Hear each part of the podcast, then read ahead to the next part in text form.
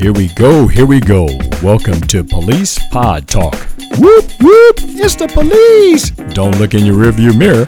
This podcast covers the latest police news, along with hitting the hot topics you've been talking about all week. I'm your host, Cleveland. Thank you for joining us.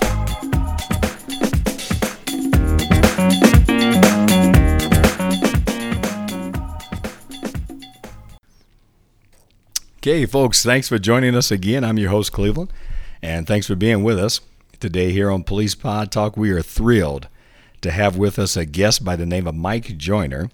He is a retired Fort Wayne police officer. He is the PIO, which is the Public Information Officer for the Fort Wayne Police Department. And if you're in or around the area of Fort Wayne, you've probably seen him on TV a lot.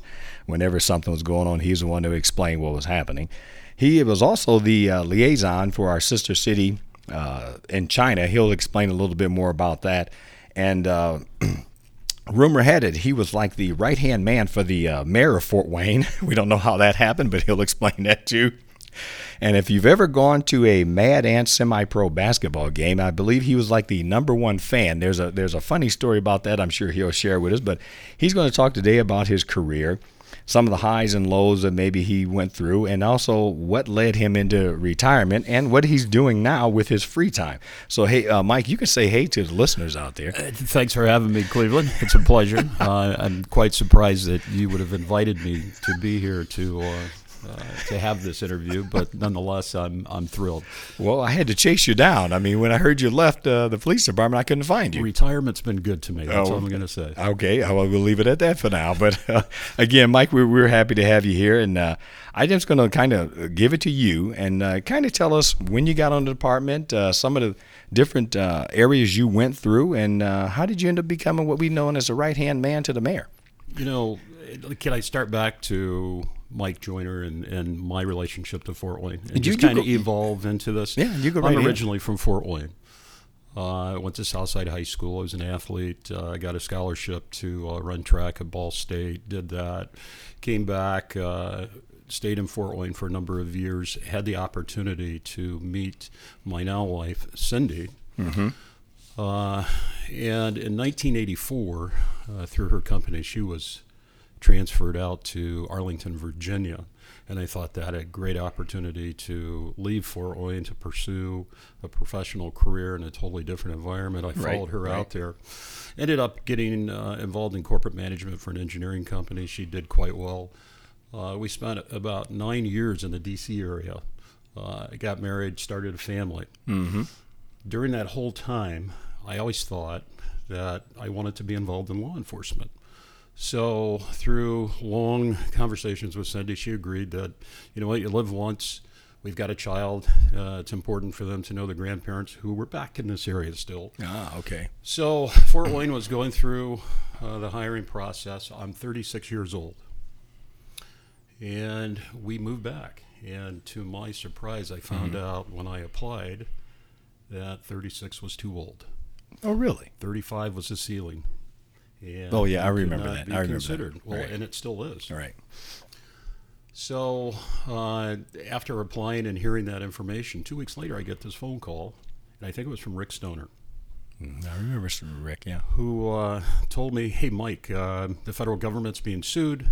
They use 35 as a maximum age, but because of the lawsuit in progress, they've relaxed that. So there's this window of opportunity.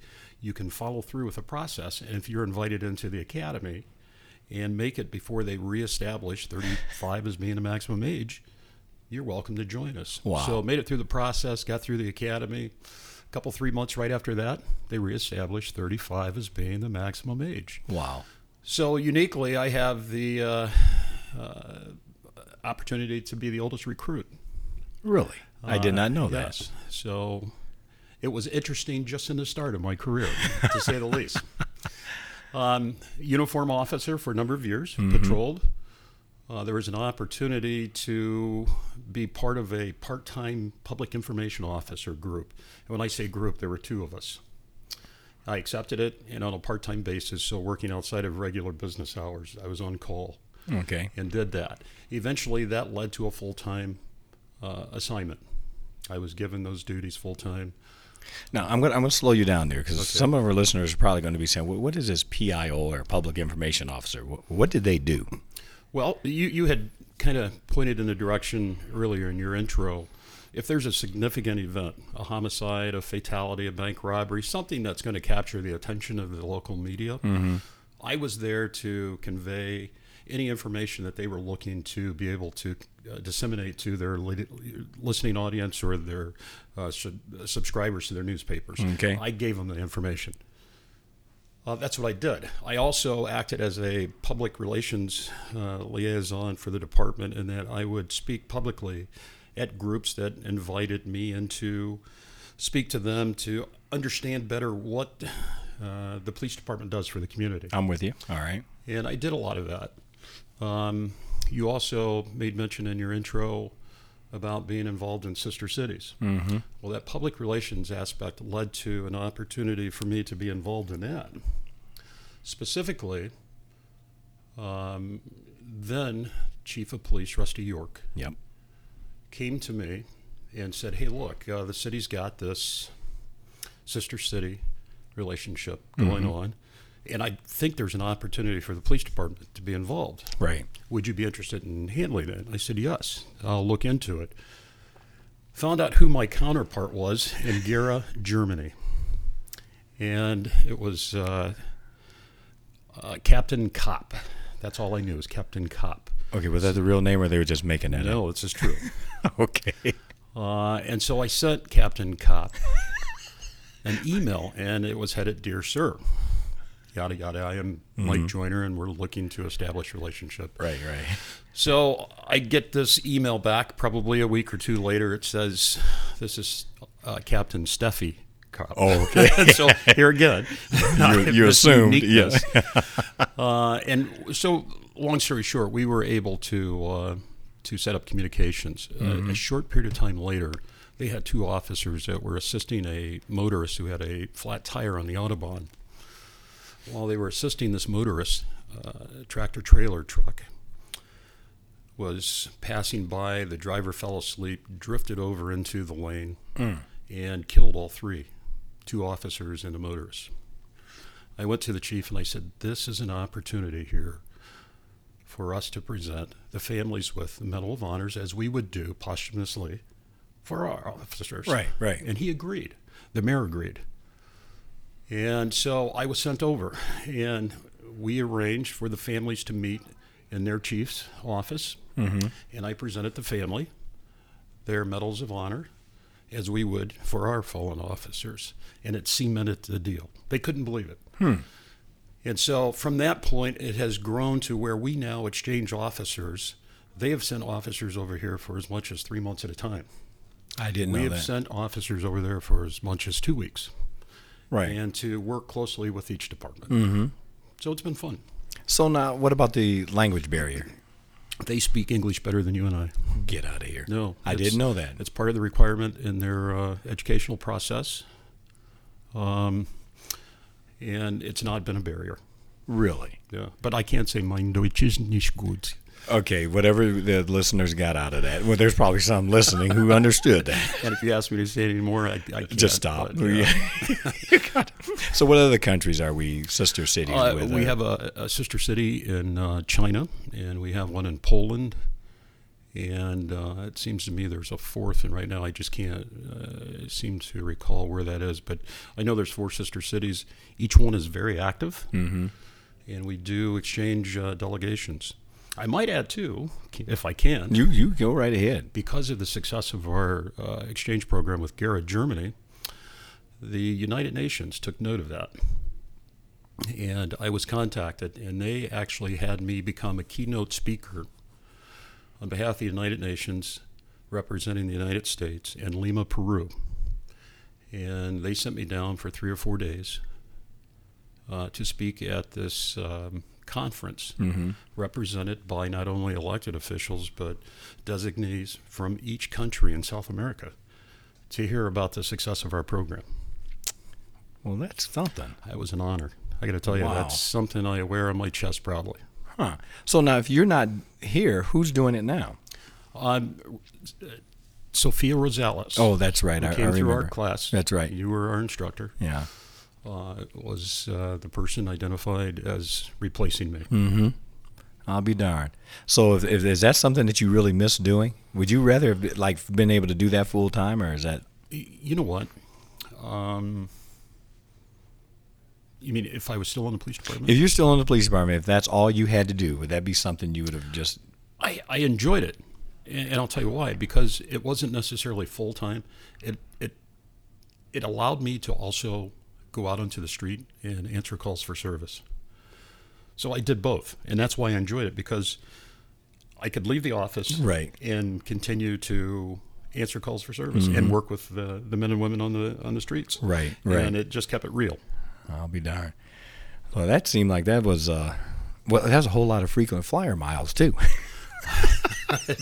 Yeah, it had its benefits. So really, you went from being a patrolman right into the public information officer. Came on to department in 94. I think I started part-time in 98. Part-time with the PIO stuff. PIO office. Okay, I got you. Now, people jokingly say you're like the mayor's right-hand man. What is that supposed to mean? Yeah, somebody told me, when I told them I was going to be talking to you, they said, hey, you got to tease him about this. Something about a bodyguard or something. Well, okay. So 9/11 took place. And there was a strong recommendation that went out from the U.S. government, Homeland Security, that mayors should look seriously at forming a security detail for their own safety, because they would be potential targets by our adversaries. And so, again, through the chief, that recommendation in the mayor's office, they thought they'd better act on this. Mm-hmm. It made sense to them in my role that I would be that individual. Right. So I did that. I actually continued to be the PIO, but I also served as the mayor's security station in his office, but had dual responsibilities. Right. Okay. So kind of when he went out, you went out. Correct. Okay, because I think there were certain events he was at, we would always see you in the back. Sometimes I would be a wallflower events where you wouldn't know I was there. Oh, yeah, you did it well. Thank you. Now I'm going to go back a little bit here. As a PIO, and like you said, you were going out on these different calls. We would always see you on the news when something bad was going on. I've got two questions that came up when people heard I was going to talk to you about this. One, I want to know, was that a difficult thing to do where you were always around violence, sadness, tragedies? I mean, is that about like how it was? It was initially, but over time, you tend to develop a scab or a scar, and it just doesn't hurt as much. Right. You look through it, and you have a job to perform, and you focus on the job at hand, and you're able to work through that. I will tell you one aspect of the job of public information officer that to this day still affects me. Mm-hmm. If you look at the policies within the Fort Wayne Police Department, my job was to make the death notification. Oh, okay. And it became something that they turned to me to do quite often. Mm-hmm. And I'll tell you something, that's a task that no one gets used to. I'm sure you've done it in your time.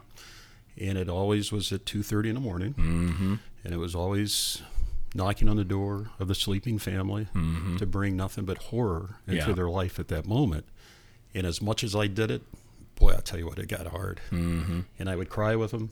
Mm-hmm. And to this day, I think back, if there was ever one thing that has affected me the most, it was having to follow through with that responsibility. I've been to a number of horrific sites.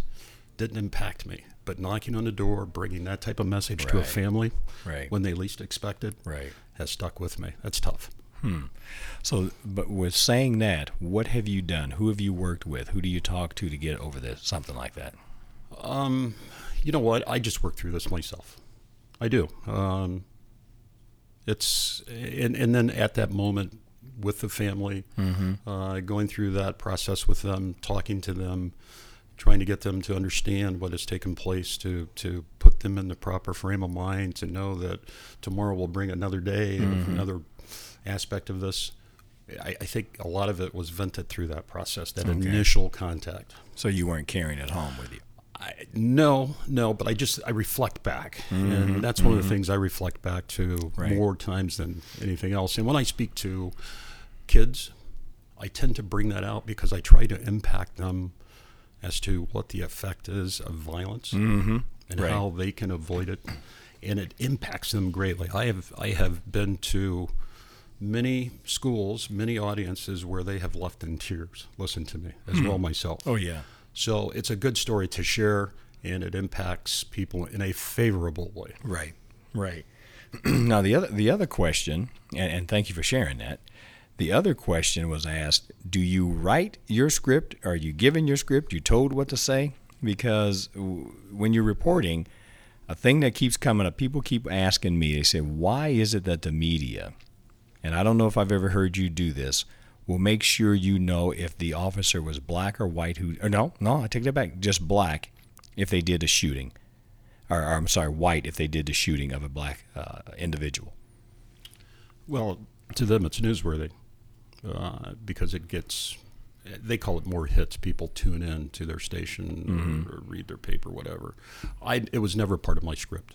So you were never told you have to report it this way? No. You wrote your own script? I was given free latitude as to what information I put out. The only thing I did was, prior to making a statement, I would run it by command to let them know what I was going to say. Okay. And rarely did we run into a situation where they said, well, no, you can't say that. So I never went there initially. I never did, because really it didn't matter. Right. And it shouldn't matter. Eventually, when we released, let's say, the officer that was involved in a police action or officer-involved shooting, it came out at that time because we would release a photograph of that officer as well. But it was never part of my content. Because that's been a question that's come up several times on a couple of our podcasts. And, I mean, I know you're not on the news, reporting the news, but you report the incident. And we see that. We're just wondering, why is that an issue? Why does it always be the thing? And you kind of said it gets hits or sells papers. Yeah, I mean, it does. It's something that, I mean, think about this for a second. White officer shoots black citizen. Okay? That gains national attention because they bring color into it, race into it. Mm-hmm. And it doesn't matter. What matters is the fact that this tragic incident took place, and these are the circumstances surrounding that. How could it have been avoided? It would make a greater story to me than who was involved, to be quite honest with you. Okay, yeah, that I was asked to run that by you. And, but that's, I mean, you know what, and I'm not knocking them. They have a job to do, and they're going to do whatever they're required to do. Got you. So I'm with you. The question, you've been involved in it from way back when, and you've been involved in seeing a lot of crime. Do you see... with the different types of crime you've seen, is it going up, going down? Is Fort Wayne getting better, worse? What are you seeing? I'm seeing, to my dismay, younger actors involved. I'm seeing it become issues with young teenagers. That's what I'm seeing, which really concerns me, which in my time on the department, when I go into the homes of these individuals, I see an issue at home. So it's almost a situation where they're allowed to act out in a very negative way without consequences at home. So the problem not necessarily is the kids, but the fact that they're not being challenged and disciplined appropriately at home at an early age to, I think, instill morals, scruples, put value to life in individuals, respect themselves, and they'll respect others. Right. Okay. So with that coming up, are you seeing a lack of respect towards police officers? I don't see a spike in that. I really don't. I think there's been an effort here locally in particular, Citizens United. I think the mayor's office has done a wonderful outreach program. I don't see that as spiking. I really don't. I think there's opportunities where now we have a better lines of communications, whether as a department to the community or whether as the officer on the street. the COPS program, community-oriented policing, has allowed us to open up communications, and I think to help people understand better the roles of law enforcement. And not only that, but it gives the officers an opportunity to listen to the concerns of the citizens from their viewpoint in dealing with law enforcement. So the COPS program still is up and running? It's still up and running.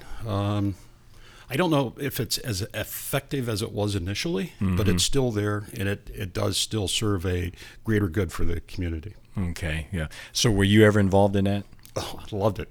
I'm a firm believer in that program. Huh. When we can interact on a daily basis with the citizens, the community, then we are doing something good. And I'll tell you why. Because their concern is quality of life issues. Mm-hmm. If it's the neighbor playing loud music at night, the barking dog, whatever, they have quality of life issues. And if we, on a one-to-one basis, can listen to them and then address that issue with all the resources that we have, and it corrects it, man, we're golden. You know, they're now willing to work with us. If they see something, they're going to say something. Right. Because we listened to them and we corrected an issue that impacted quality of life issues. It's a great program. I support it, and would make a strong recommendation that every department in the country adopt it. Yeah, I remember when it first came out years ago. I mean, well, the officers were fighting it because they didn't want to do the little things. It was new. Yeah. They didn't want to be bothered with all that. The question always came up with where your position was at. They said, why were you never, or did you ever think about running for being a chief? Well, that goes back to Washington, D.C. area when I was in corporate management. And I don't boast this, but this is the truth. I was given the responsibility of a territory that went from Washington, D.C. south to Florida. I had 400 employees that were my direct responsibility, several offices dotted in that southeast region. It took a lot of responsibility. It took a lot of my time. And I got my fill of management based upon that. It just, I always wanted to do it, but once I got there, it's like, I don't longer want to do this. And so, yes, I was told, hey, you know what? You've got great presence. You'd make a good candidate for chief. Why don't you go get your stripes and see where it takes you? I was never motivated to do that based upon my previous professional experience. I had enough of management, and I couldn't imagine being in that hot seat in law enforcement, to be honest with you. I would have accepted it, but I just didn't want to do it. My life was being fulfilled in my role of being in uniform, being a public informational officer, and serving the citizens of Fort Wayne, which was indeed a highlight in my career. There's no greater city. Oh, yeah, yeah. You had a lot of fun with it. I love it. You enjoyed every bit of it. I miss it. So would you go back? No. No, but I would highly encourage and recommend college students, teenagers, to look in the direction of law enforcement, whether local, city, county, the state, or federal. Pursue it. It's very rewarding. So since you started that, what would you tell a young person? What should they do? What should they do in high school and in college? What courses or whatever? What do you think they need to do? Well, They need to be good communicators. So work on that. Number one, learn to communicate with any and everybody within your community, regardless of their religion, regardless of their race, regardless of their economical status within the community. We are all equal. Okay. So once you understand that and you don't put yourself above any other person in your community, then you're well on your way to being an effective police officer. Make sure that you're getting the grades, following through with all your requirements. Get involved in the community. If there's an opportunity to serve lunch at the mission or whatever, get involved, because that's what we do. We're social workers, are we not? And good communicators. So that's the advice I give them. Stay clean. Hey, look, youthful indiscretion. We have issues at times. We make bad decisions. Right. But learn from that bad decision. And then seriously consider it as a career. Anybody can do it as long as you have, at minimum, I think it's still a high school diploma. Right. I suspect that'll change in the future. Most departments are going to at least 2 years of college credits. Do you think that's an advantage? Yes, I do. Because if you go to college, you're being exposed to a larger slice of the community, the world, the population. You're being introduced to other individuals from outside of your particular community. So again, it's all part of communicating with different individuals. Okay. And it grows your level of acceptance of other individuals and their lifestyles. Good, good. I guess I never thought about it like that. That's why we had you here today. So, okay. Now, tell me this story, and someone wanted me to ask you this. Is it true that you pretended to be a NBA or a semi-pro basketball player and sign autographs? Is that true? Well... And some kid is walking around out there, several kids with an autograph on their poster. There's two levels of responses to this. Okay.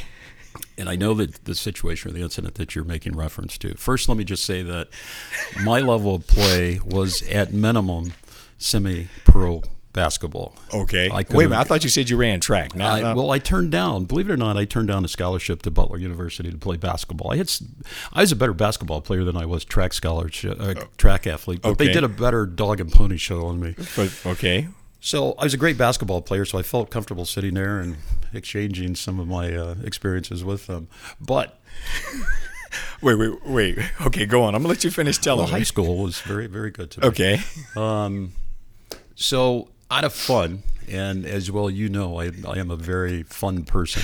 I saw an opportunity where they were setting up the table mid-court after a Mad Ants game where the kids then could go and get signatures of the two or three players that came back after their talk, after the game, and get autographs. Well, prior to them getting out, I sat down at the seat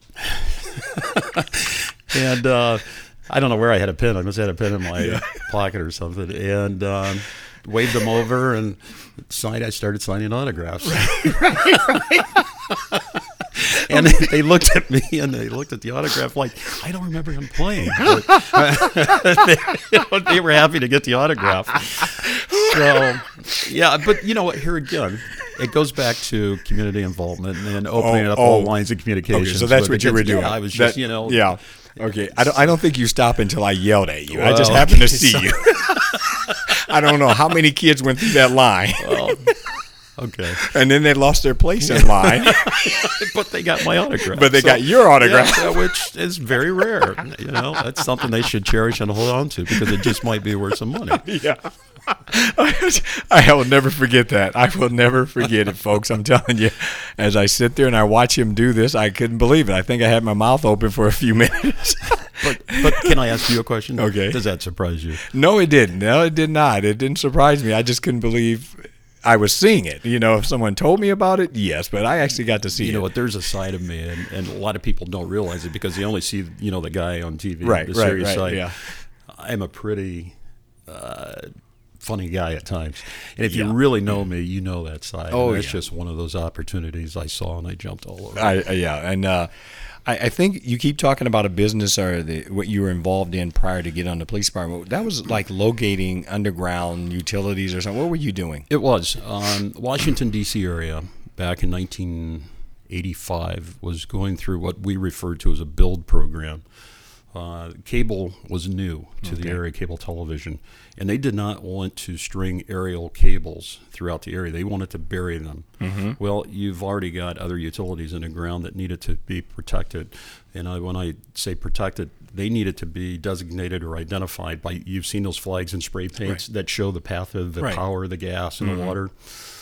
Well, it was such a large build program that the DC utilities, in concert with one another, hired Byers Engineering Company, the company I represented, to, in advance of the utilities going into ground, to mark the pathway of all the existing utilities. Mm-hmm. Right. Well, that fell directly into my lap. That was my responsibility.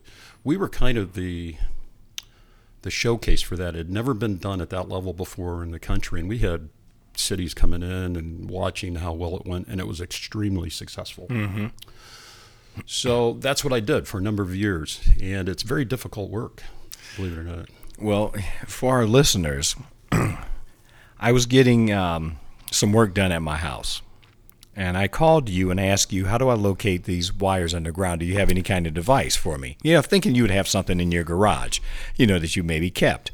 You had me cut a couple of metal hangers and hold them in my hand and walk across my yard until those two little metal hangers crossed. That would tell me where the underground wires were at. I'm going to tell you, I did that. I probably looked silly to my neighbors doing it, and I marked the ground, and they came out, and they dug, and thinking that someone professional had done it, and sure enough, they cut the power to my house. Yeah, I ended up paying to get it, so it didn't work, Mr. What kind of hanger did you use? So it was a metal hanger. Well, it really didn't matter. Was it coated or okay, uncoated? All right, because, see? Because there's certainly different levels of effect that you get. I mean, if it's painted, then you're not receiving power. Okay, no, okay, I'm done. But anyway, I had to pay, all right? And I thought for sure you would come to my house with a piece of equipment and locate those wires for me underground. Did you call for locates prior to? Because that is a law, by the way. Well, anyway, for those people listening, I think I called. They were busy that day. I had to have it done quickly. But no, I'm going to ask you real quick. Overall, what are you seeing with Fort Wayne Police Department? Doing a great job, good job, could do better. What are you seeing? I like the advances in technology. I think they're bringing to bear a lot of opportunities for the officers that use the technologies that are cutting edge for law enforcement. It helps them to do the job better. It makes them safer. Uh-huh. It makes their impact much more favorable in the community. So I like that aspect. Fort Wayne always seems to be on the cutting edge of that. So we're moving in the right direction of that. Mm-hmm. I see a lot of good things come through the academy, mm-hmm. Exposure to certain areas of the community. Again, getting involved, just expose. Here's a, can I say something? Yeah, you go right ahead. Look, right now with the economy, the state of the economy, it's very difficult to find individuals wanting to be in law enforcement. Yeah. You know, yeah. I mean, the economy is so great. Yeah. We're having a hard time. So when we can better offer more attractive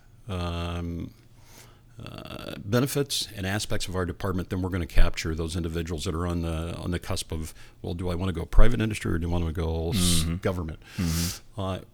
Part of that, I think, success is with the cutting-edge technology. We have a take-home card program.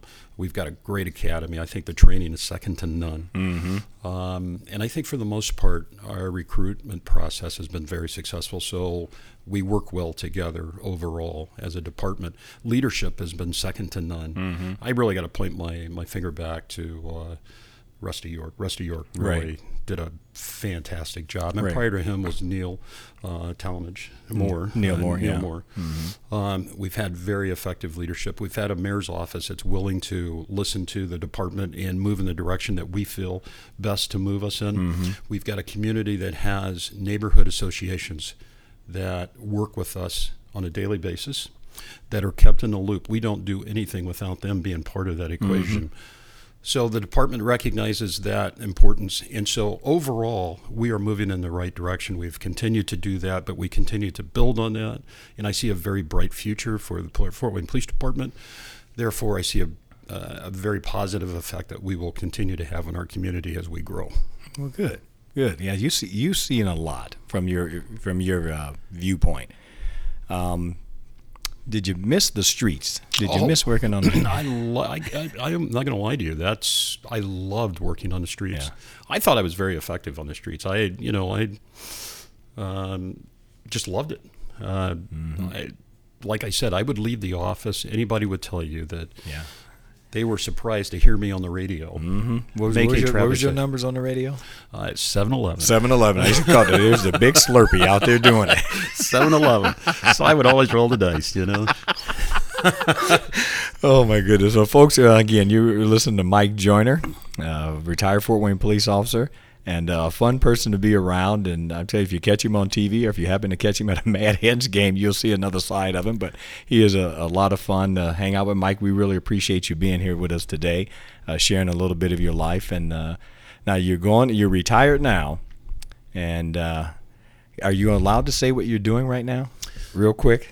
Yeah. I want to know. We don't want to know where you're moving to. I want to know about that one job you're doing right now. I am glad to say that I am working part-time for Allegiant Airlines. Uh-huh.